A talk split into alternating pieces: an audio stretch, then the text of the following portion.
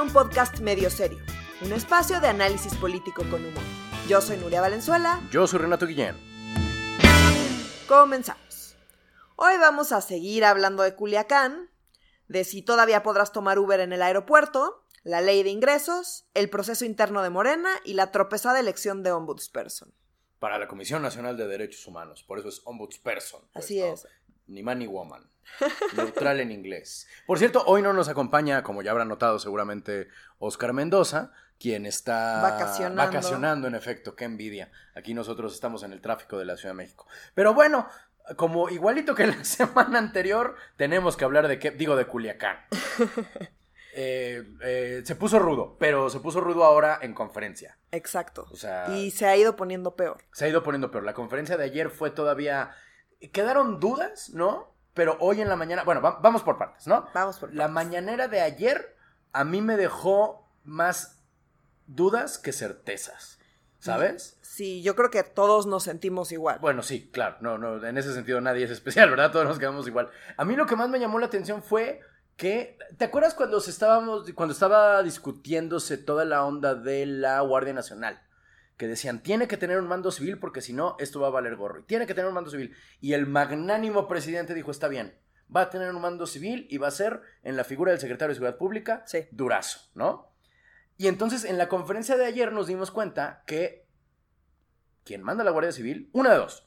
O quien manda la Guardia Civil no es Durazo, o Durazo sí manda la Guardia Civil, pero no tiene idea de lo que está pasando dentro de esa institución en particular. ¿Sabes? A mí cu- cualquiera de las dos situaciones es francamente aterradora. No sé, yo no sé, o sea, como que a mí me preocuparon. Otras cosas, Sí, o sea, tiene que ver con eso, pero sí tiene que ver con lo mismo que dije desde el día que, o sea, el día que acaba de pasar esto de, pues, de la cadena de mando, de quién es el responsable, que ese fue el problema. Entonces, Nadie hagamos dijo. una pequeña recapitulación, Sí. ¿no? Entonces, pasó todo lo que pasó, pasó lo de Culiacán, salieron a decir una cosa, luego salieron a decir otra, y luego dijeron, está bien, vamos a salir a dar una cronología detallada como nunca antes se había dado de exactamente qué fue lo que pasó. Esta cronología detallada se dio en la mañanera de ayer miércoles. sí. Entonces, primero salió AMLO a repetir el discurso que lleva, eh, que lleva repitiendo desde que Desde empezó esto, que es, es que se cuidó la vida de las personas. Correcto. Y que su prioridad es cuidar la vida de las personas. Y que la estrategia ya cambió extrañamente, pero ajá. Ajá, pero él repite que eh, su tema es que su enfoque es cuidar a la gente. Sí. Y que todo lo que hace es para cuidar a la gente y de ahí no se sale, ¿no? Entonces, bueno, Durazo salió a decir que, bueno, que pues que perdón, que su primera versión que sí estuvo equivocada, pero pues que como que lo hizo con información que le dieron en ese momento, Pero, pero, que luego ya gachos que nos critican, que ustedes no saben lo que hemos sufrido. Estuvo 10 minutos quejándose. Estuvo 10 minutos eh, como que disculpándose, pero diciendo, bueno, o sea, sí salió mal el operativo, pero no pueden descartar toda la estrategia de seguridad, que sí, seguimos sin saber bien cuál es. ¿Cuál es? eh, solamente porque este operativo salió mal. Sí. Y después salió Luis Crescencio Sandoval, que Luis Crescencio, perdón, Sandoval, que es el secretario de la Sedena, a dar la cronología de los hechos, Sí. que es que es muy detallada. Entonces, la cronología resumida es la siguiente. A, petición de Estados Unidos, el 25 de septiembre, un juez federal emitió una orden de detención provisional con fines de extradición para Ovidio Para Ovidio, Guzmán. el ratón. 22 días después, se realizó el operativo para detenerlo en Culiacán. Que fue un fracaso estrepitoso. Eh, el operativo inició a las tres y media de la tarde y 20 minutos después ya estaban todos los delincuentes eh, en Culiacán en. Culiacán, o sea, ajá, balaceando todo Culiacán. Sí. Em, el gabinete de seguridad informó al presidente a las, a las 3.45, es decir, 15 minutos después de que inició el operativo, empezaron las balaceras y en ese momento decidieron avisarle al presidente. Se supone que hasta este momento es cuando el presidente se Sabe. entera de qué estaba pasando. Y después a las 6.49 se cancela el operativo y a las siete y media se da la primera versión de los hechos, ¿no? Entonces salen a decir, o sea, en esta misma mañanera difundieron videos de los ataques del cártel contra civiles y militares y la Guardia PowerPoint muy bien Nacional. Otro video donde salen, donde salen las Fuerzas Armadas con Ovidio Guzmán, eh, hablando por teléfono con su hermano, donde le dicen, dile que se detenga, y él le dice al hermano, no, este, ya dejen, o sea, dejen lo que están haciendo, ya ni modo, ya me agarraron, y pues el hermano le dice, en él. Iván Archibaldo, el hermano, by the way. Exacto, otro exacto. narcotraficante buscado por Estados Unidos. Em, entonces, bueno, ellos mencionan esto y dicen, no va a haber preguntas y respuestas. Y pues sí, ah, quedaron muchísimas, muchísimas dudas porque hubo muchas ¿A qué omisiones. puta hora soltaron al ratón, por ejemplo? Hubo muchísimas omisiones y muchas cosas que resultan relevantes. Entonces ellos todavía como que se curaban en salud diciendo, nunca se había hecho esto, y esta transparencia extrema, y miren nosotros cómo somos cabrones y lo hacemos súper bien. Eh, y, y lo que pasa es que estamos salvando vidas. Ustedes Claro. porque no entienden, pero nosotros nos dedicamos a salvar vidas. ¿no? Que es como llegar con tu pareja y decirle, pues sí, amor, sí te fui infiel, pero ¿qué otro novio antes que hayas tenido te hubiera confesado frente a ti Exacto. que se la metió a otra? ¿Sabes? Exacto. O sea, está bien. Entonces, bueno, eh, la- entre las dudas que quedaron, una muy recurrente fue quién planeó el operativo. Sí. O sea, quién fue el responsable de este, o sea, de esta catástrofe y de esto, o sea, de, de un operativo tan, tan, tan mal diseñado. ¿Quién fue el responsable? ¿Cuál fue el papel de- que jugó Estados Unidos? ¿Por qué no informaron al presidente desde? O sea, no supone que se reúne con el gabinete de seguridad a las Todas 6 de la mañana mañanas. todos los días. A nadie se le ocurrió que era pues más o menos relevante comentarle que estaba el plan. Por cierto, señor presidente, hoy vamos a agarrar al hijo del Chapo. Desde el 25 de septiembre estaba el plan de agarrarlo. Y pues si ya lo ibas, o sea, no se les había ocurrido que pues. O sea, que él tuviera que saber que, eh, que esto iba a suceder en los siguientes días, no sé. No se sabe. Em, no dieron ningún detalle sobre la liberación. Eso para mí es lo no más grande. explicaron qué pasó en las cuatro horas entre que lo detuvieron y lo soltaron, con quién negociaron, ¿Hubo negociación? hubo negociación. ¿Hubo dinero? Eh, básicamente, ¿a quién, ¿a quién podemos culpar del desastre? Eso fue algo que no nos No nos dijeron, en, este, en esta cronología súper detallada que tanto presumieron, ¿no? Entonces, eh, una cosa que me parece también impresionante es que a pesar de la presión para que Durazo renuncie, Ajá. lo que ha quedado claro es que renunció, eh, que Durazo no pretende renunciar. No. Estamos en el contexto donde recordemos que la secretaria de la Semarnat renunció por detener un avión. no había puesto en perspectiva eso. O sea, renunció porque le pareció muy incongruente, bueno, porque la presionaron, pues, pero, pero el discurso era es incongruente que yo esté abusando de mi poder para detener. Y pues en retrospectiva, detener un avión, pues no suena tan mal como, como todo el desastre de que civil, llevamos la, pla- la pierna de viendo un soldado, güey. sí. toda esta semana, ¿no? Entonces, eh, en este contexto, eh, sí es impresionante que eh, no esté dando, eh, pues, como signos de renuncia. Sí. Entonces, a ver, en la mañanera de hoy se puso peor la cosa, Sí. porque ya, porque ayer dijeron, vamos a dar la cronología y no va a haber preguntas y respuestas. Hoy, Hoy sí hubo. hubo preguntas y respuestas sobre Culiacán y obviamente eso se puso súper duro. Porque si algo detesta Andrés Manuel es que se le cuestione, ¿sabes? O sea, que, que- que una pregunta que él no tiene acá, no solo no lo sabe responder, sino que como que se enojas, ¿visto? No, Que es de- como, y- no, no, no, no, no, no, no, no, no. Y de hecho hoy fue muy claro y de hecho fue hasta doloroso de ver. Sí.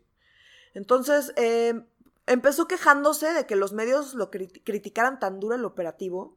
Yo no entiendo Eh, qué quería que pasara. dijo que solo buscan la nota, que nada más les importa, que pues él no los informó a tiempo porque estaba ocupado eh, cuidando vidas, salvando vidas. A ver, y lo dijimos la semana pasada, ojo, no estaba salvando vidas, No. estaba rescatando las vidas que su propio gobierno puso en peligro para empezar. No estaba haciéndoles caso porque estaba rescatando a un niño que se ahogaba. ¿Y por qué se estaba ahogando el niño? Ah, pues Porque lo aventé. Correcto. Exacto, eso, eso fue exactamente lo que pasó. Entonces, él sigue con el discurso de yo estaba salvando vidas, ustedes no entienden, eh, pero en realidad él las puso en peligro Claro. y después tuvo que salvarlas. Entonces, pues sí, sí, qué bueno que las salvó, pero no se nos olvide que él las puso en peligro. Claro. Digo, no, no, No, él, una no él, sino quien sea que haya organizado el operativo, que seguimos sin saber. Sí, se- seguimos sin saber. Em, em, exigían información, ¿no? A- a- AMLO empieza a decir que exigían información, todos los medios, porque la prioridad era poner eh, a salvo a la gente, ¿no?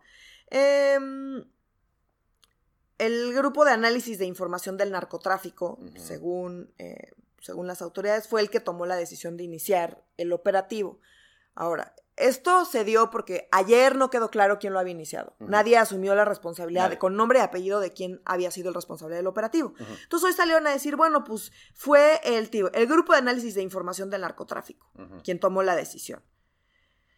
Entonces, pues, el secretario de la Sedena dijo, bueno, él fue el responsable de dar la orden de iniciar las operaciones y lo el presidente lo empezaron a preguntar, pero ¿quién? ¿Quién es el responsable? Pero ¿quién es el responsable? Lo que queremos saber es, dependió de presidencia, dependió de Sedena, dependió de Durazo, y salen entonces a dar el nombre del coronel de caballería del Estado Mayor encargado de este grupo antinarco, poniéndolo en riesgo a él y a toda su familia, que lo maten a él y a toda su familia el narco en cualquier momento, cuando esa no, eso no era lo que queríamos saber. No queríamos el nombre del, jefe de equipo. Del jefe de equipo que está 17 escalones abajo de los verdaderos tomadores de decisión. Entonces dijeron, no, pues nosotros no supimos, ellos tomaron las decisiones solitos y estamos investigando por qué toman las decisiones solitos.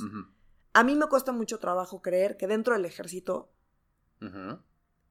sientan que pueden tomar decisiones solitos. Yo creo que básicamente, como que hacen mucho énfasis en el ejército de que no puedes hacer eso. Exactamente, o sea, como, que alguien que fue entrenado en el ejército y que es militar sabe perfectamente que eso no se puede. Que eso no se puede hacer. El, general chivo expiatorio le estamos poniendo ahora, ¿verdad? Entonces, no están asumiendo, o sea, quien sea que haya sido el encargado de este fiasco, no está asumiendo su responsabilidad, ¿no? Em, entonces dijeron, bueno, pues estamos investigando con la Fiscalía Militar por qué este grupo no pidió autorización para el operativo, porque pues nadie dio la autorización y nadie supo, y AMLO no supo nada, y AMLO no se enteró hasta que ya esto estaba fuera de control, y AMLO fue el encargado de decir, salvemos vidas. Y antes de eso él no sabía nada. Nada. Entonces, pues no, no, no suena, no suena creíble, no nos gustó, y a quien tampoco le gustó nada fue a los periodistas que estaban ahí. AMLO empezó con una confrontación espantosa. Les dijo fifís a proceso. Los calificó de amarallistas por poner en tela de juicio una acción tan importante. Lo llamó, espérame, lo llamó parteaguas en lo que era una política autoritaria. O sea, según él, Culiacán fue un parteaguas para, positivo. Sí. Porque ya no son autoritarios, porque ahora se preocupan por la vida. Aquí nada más quiero hacer una aclaración. Lo último que necesitaba Calderón, ya ni siquiera porque sea buena o mala persona, era un muerto más. Ah, sí. Cada muerto a Calderón le pesaba más y más y más y más. Políticamente, Calderón no quería más muertos. Él está hablando como si Calderón hubiera dicho, no, pues sí, que mueran los civiles que tengan que morir, pero yo voy con mi guerra contra el narcotráfico. No. Si por Calderón hubiera sido, ningún civil hubiera muerto, porque políticamente eso fue lo que lo arruinó. Entonces no quería más muertos. Calderón cuidaba lo mejor posible el que hubiera menos muertos. No le salió. Yo no creo. Ay, no mames, ahora que me vengo enterando. No, políticamente, eh. políticamente no le convenía que hubiera más muertos. Es a lo que voy. O sea, no tomaba decisiones pensando en, ay, va a haber bajas de civiles. Ah, no hay pedo. No, sí había pedo. Políticamente era un pedo. O sea, no es como que eso no le importara. Y te digo, no por buena persona o mala persona, por un tema político. Claro. O sea, por conveniencia política. Nada más por eso, sí cuidaban el número de muertos en este tipo de cosas o sea, no había muertos en operativos. Había muertos porque del narcotráfico, y porque descabezaban y a la hora de descabezar salían eh, pues todos los que se estaban peleando por dirigir las distintas organizaciones que estaban descabezando, se hizo un relajo, aumentó la violencia. Ahora, detener al hijo del Chapo, pues medio suena que están siguen descabezando. Eh, entonces dijeron, sí le pudimos haber ganado, pero como no queríamos que hubiera muertos, pues decidimos no ganarles. Pues yo no veo cómo les iban a ganar, con, o sea, pues hubieran tenido que llegar, no sé. Era de lo que decían, que hubiéramos ganado, pero hubiéramos tenido que violar derechos, humanos. Eh, o sea, sí, pero si hubieran organizado bien su operativo, no hubieran tenido que entrar en una confrontación directa con... Correcto. El cartel de Sinaloa en Culiacán, A las 2 de la tarde. A las 2 de la tarde. pero bueno. Eh, Voy a, voy a cerrar este tema como cerró AMLO. Ya, bueno, yo, yo, solo quiero agregar que en la mañanera de hoy, eh, más bien trascendió que eh, posterior a la mañanera de hoy, le cancelaron su eh, credencial de, de, lector, iba a decir, su acreditación de reportero, perdón, a Luis Cardona, el que es el, no sé si viste la mañanera, el gordito de barba, bueno, a él le quitaron la acreditación de periodista para la mañanera por lo incómodo que resultó para López Obrador las, las preguntas que hacía el compañero reportero. Él, por cierto, fue secuestrado durante el sexenio de Peña Nieto. O sea, no es un improvisado, no es un sembrado, es un compa que desde el principio ha tenido muchísimas preguntas y, incómodas y ahora no va a poder entrar a las mañaneras. Para mí eso es como la, la, la cerecita en el pastel de caca que nos estamos comiendo esta semana de Culiacán y todo lo que... Es el último eh, eh, eh, daño colateral de esta batalla en Culiacán. Que se precia AMLO de decir que ya no hay daños colaterales. se precia de decir que eh, pues que la prensa es libre, Ujú, eh, pues, hasta que lo critican, Correcto. ¿no? Entonces, pues no muestran mucha libertad. Yo creo que le van a regresar la acreditación. Ya se Ojalá. hizo un escándalo, yo Ojalá, creo que se la van a regresar. Eh, pero fueron muy desafortunadas las declaraciones de. AMLO hoy. eh, y, sal- y terminó con eh, el siguiente audio, que así vamos a cerrar este tema. Muy bien. Bueno, ya, ya, es que están muy excitados. Vamos mejor mañana a seguirle, si les parece. Perfecto. Y pasando a temas muchísimo más este light. eh, no sé si eh, yo tengo poca oportunidad de viajar en avión en el mundo, digo en la vida, más bien, ¿verdad? Pero eh, los que vivimos en la Ciudad de México tenemos la fortuna de que podemos hablar a, digo, eh, usar una de esas aplicaciones de transporte como Uber y llega directamente al aeropuerto y te vas de ahí, ¿no? Cosa que no ocurre en muchos aeropuertos en provincia. Fui a Juárez esta semana. Ah, sí, no. No se puede, en, en Monterrey no se puede, según yo. En Cancún En tampoco Cancún se, no se puede. O sea, en muchísimos lugares no se puede. Bueno, quieren que transformar a la Ciudad de México en provincia porque eh, se está viendo. A ver, eh, la secretaria de la secretaria de Gobernación sacó una nota de una nota de prensa donde decía abiertamente que ser en, el Foro Nacional para homologar la regulación del transporte público, concesionado y servicios en aplicaciones, iban a aplicar, ah, iban a utilizar, perdón, a la Guardia Nacional para evitar que estos servicios de aplicaciones entraran al aeropuerto. Y está ahí la nota, está en la página de gobernación. Se hizo un desmadre porque eh, para esto no es la Guardia Nacional, que porque se da pre- eh, eh, la protección de la Guardia Nacional a lo que es básicamente una empresa privada, ¿sabes? O sea, a, a mí es lo que más me molestó de todo el pedo. Pero bueno, pasaron algunas horas y ayer mismo en la noche también salió el subsecretario de prensa con otra tarjeta informativa a decir, no es cierto. No hay ninguna plática, no va a haber ningún operativo, no va a haber nada, ¿no? Y pues está en esta, en esta esquizofrenia a la que nos está acostumbrando la cuarta transformación de que se dice A, pero se hace B, y se hace B, pero se, se dijo C, es que ahora la, la, la Secretaría de Gobernación tiene aparentemente dos bocas, ah, mira, dos bocas, donde cada una dice algo distinto. Sí. Y además, me, me decías eh, fuera- ahora sí que fuera del aire, que había un problema de ley. Sí, o sea, el tema es que le, le- le local. prometieron, cuando los taxistas empezaron a hacer eh, todos sus, sus- sus manifestaciones y sus marchas y sus, eh, todo el relajo de tráfico en la ciudad para meter presión, parte de las negociaciones con la Secretaría de Gobernación es que la Secretaría de Gobernación iba a, mm, a armar operativos en contra de Uber y Didi en los aeropuertos. Ahora, el tema está en que se puede en la Ciudad de México y no se puede en Cancún, porque eso es un tema local. Mm, No entonces, federal. no federal. Tiene que entonces verlo fueron. con Sheinbaum. Exacto. Tienen que verlo con cada. Exacto. Sí, si quieren en la Ciudad de México, tienen que verlo con Sheinbaum, Mm. no con la Secretaría de Gobernación. Entonces Wow. se ve que en la Secretaría de Gobernación le dijeron: sí, sí, sí, nosotros te resolvemos ese tema, como para calmarlo. Salieron ellos muy contentos y la verdad es que ni depende de la Secretaría de Gobernación. Entonces ahorita ya se andan deslindando y ya se hizo un relajo. Pero Dijeron yo- los clásicos, los chamaquearon. Exacto, yo creo que eso fue lo que pasó. Qué cosas, qué bueno que los tiempos han cambiado. Y hablando de tiempos que cambian, eh, la ley de ingresos es que por ley ahora nos van a tocar ingresos a todos porque yo tengo persiguiendo un cliente durante meses y me gustaría tener ingresos. Eh, no, no precisamente. Maldita sea. Pues bueno, nos acercamos a fin de año y eso implica paquete económico. El paquete económico está compuesto por eh, tres grandes cosas, ¿no? Uno son como los cambios en la famosa miscelánea fiscal, Ok. Que son los cambios que hacen como en las reglas fiscales. La ley de ingresos, que es donde se establece de dónde va a sacar, de, de dónde y cuánto dinero va a sacar el gobierno para el gasto público el año que entra. Y el presupuesto de egresos, que es cómo va a gastar ese dinero. Muy bien. ¿no? Entonces digamos que la ley de ingresos tiene un monto que cuadra perfectamente con el presupuesto de egresos. Ya. Entonces, ingresos es cuánto voy a obtener y de dónde, y egresos es cómo voy a gastar eso que obtuve. Muy bien. ¿Ok? Entonces, la ley de ingresos, como su nombre lo indica, es una ley que tiene que pasar por el Senado y por diputados, y no, entonces ese es el proceso en el que está ahorita. Ujú. Recordemos que el presupuesto es algo que solamente le toca a la Cámara de Diputados. Correcto. El Senado no, no, no, interfiere interfiere. con el presupuesto de egresos. Entonces, la ley de ingresos esta semana la aprobó el Senado, la mandó a diputados y en diputados se aprobó.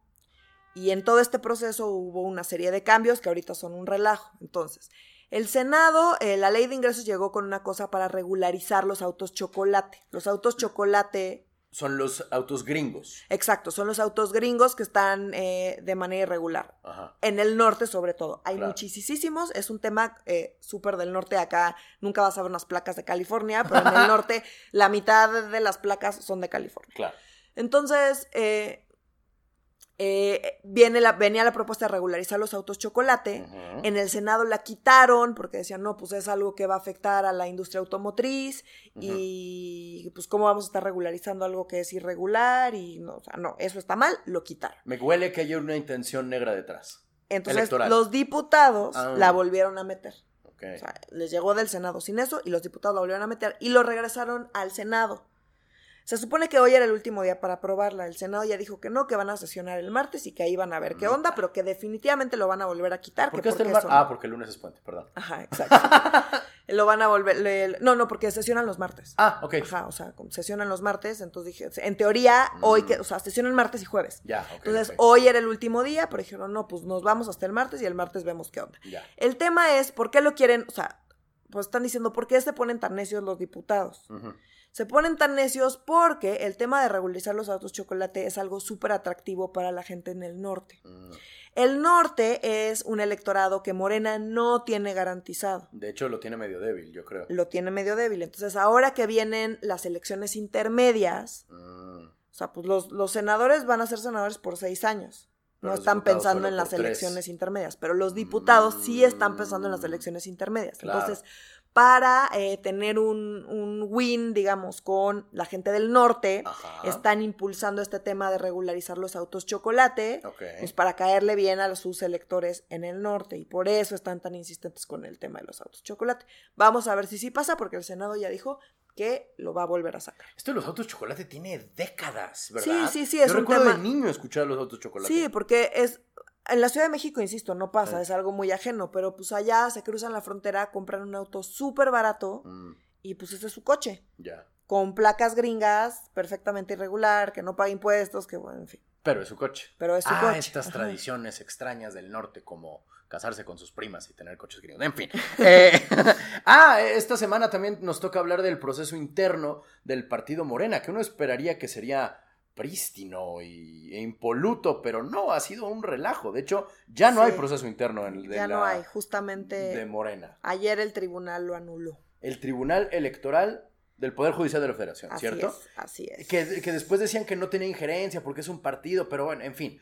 Esto me recuerda muy cabrón a las tribus del PRD, ¿no? Que los chuchos contra los chichis y que los naranjos contra los otros, ¿sabes? O sea, Sí. se nota un, me da un déjà vu muy grande. Pero, este, el- el- la nota que, que leímos ambos decía que el problema era que el padrón, era que el padrón de Morena era poco confiable. Sí, Eso suena que los que están metidos en Morena son gente poco confiable. no, no, no. A ver, la cosa está así. O sea, tienen que renovar la dirigencia de Morena. ¿no? Entonces, hay tres aspirantes principales, que es Yetkol Polensky, que sería una reelección, Sí.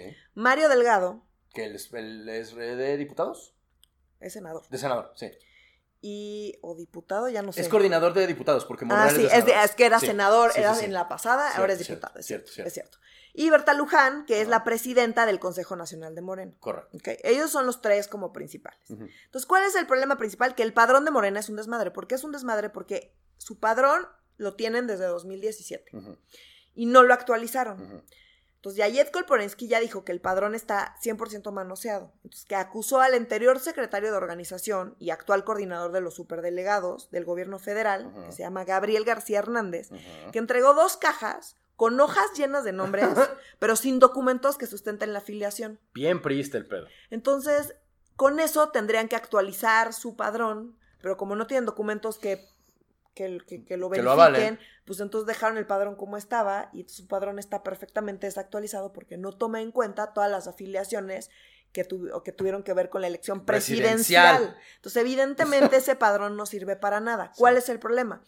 Para poder elegir a la dirigencia se hace una, una cosa que se llama em, Consejo Nacional, que es el que dirige Berta Luján. Correcto. El Consejo Nacional lo que hace es que se, hace, se, se, se organizan asambleas distritales y en esas asambleas se eligen a los representantes que van a ir al Consejo Nacional y en el Consejo Nacional que tiene representantes de toda la gente en todos los distritos, ahí se elige la nueva dirigencia. Uf. Así es como dicen los estatutos y en teoría pues eso considera a toda la gente del padrón. Entonces las asambleas se organizan con base en el padrón, pero si tu padrón no está actualizado, pues obviamente estás dejando a mucha gente fuera del proceso para eh, renovar la dirigencia. O se te podría meter un neoliberal a Morena, o sea, y no queremos eso, otra vez. ¿no? O más bien estás excluyendo a muchísima gente Mm. que está en esas cajas que entregaron, Mm. que sí son, que sí son, que sí se afiliaron a Morena, pero que no aparecen oficialmente en el padrón. Ya, Entonces, eso es un, es una bronca. claro. AMLO les propuso, así como caso, dijo, pues hagan una encuestilla. Pero ¿cómo? ¿No que él no se metía en temas partidistas? Entonces, Jade Con Bonilla nos lo dijo una y otra y otra y otra. No, bueno, pues fue una sugerencia. Ah, mira. Entonces Jade Cole y Mario Delgado dijeron, sí, sí, va, hagamos nuestra encuesta. Berta Luján dijo, Nel, Nel. como encuesta, los estatutos dicen otra cosa. Luego salieron a decir, efectivamente, los estatutos dicen que sí se puede hacer el tema de las encuestas, pero solamente para elegir candidatos de elección popular, Mm. no para renovar la dirigencia. Órale. Entonces, total que en este relajo empezaron a armar las asambleas distritales con el padrón electoral todo chafa. Y pues esto llegó al Tribunal Electoral y el Tribunal Electoral dijo ese padrón que se- por unanimidad, Por aparte. unanimidad, sí. Dijo ese padrón que Eh. está perfectamente mal hecho, lo tienen que hacer bien y pues vamos a anular todo lo que tenga que ver con esta renovación hasta que hagan su padrón bien y hagan todo el proceso otra vez. Si quieren letra de molde, hijos de la chica. Obviamente Berta Luján pues pegó el grito Grito en el cielo porque ya había empezado a armar las asambleas, ya había gente, en estas asambleas que ya estaban organizadas, ya había gente que ya habían elegido para ir al Consejo Nacional. Entonces, bueno, traen ahí un relajo, pero pues al final van a tener que acatar lo que dice el tribunal Ay, y quién sabe vu. cuándo pues vaya a estar listo esto y quién sabe cuándo vayan a hacer el, el proceso de renovación. Déjà vu, maldita sea. Y oye, y hablando de vus, en un país donde tú crees, un, país, uno pensaría que en un país como en el que vivimos con una crisis de derechos humanos, encontrar a la persona que se ocupe de la oficina de derechos humanos sería fácil, sería rápido, sería expedito. Pero no, ha sido un pedo.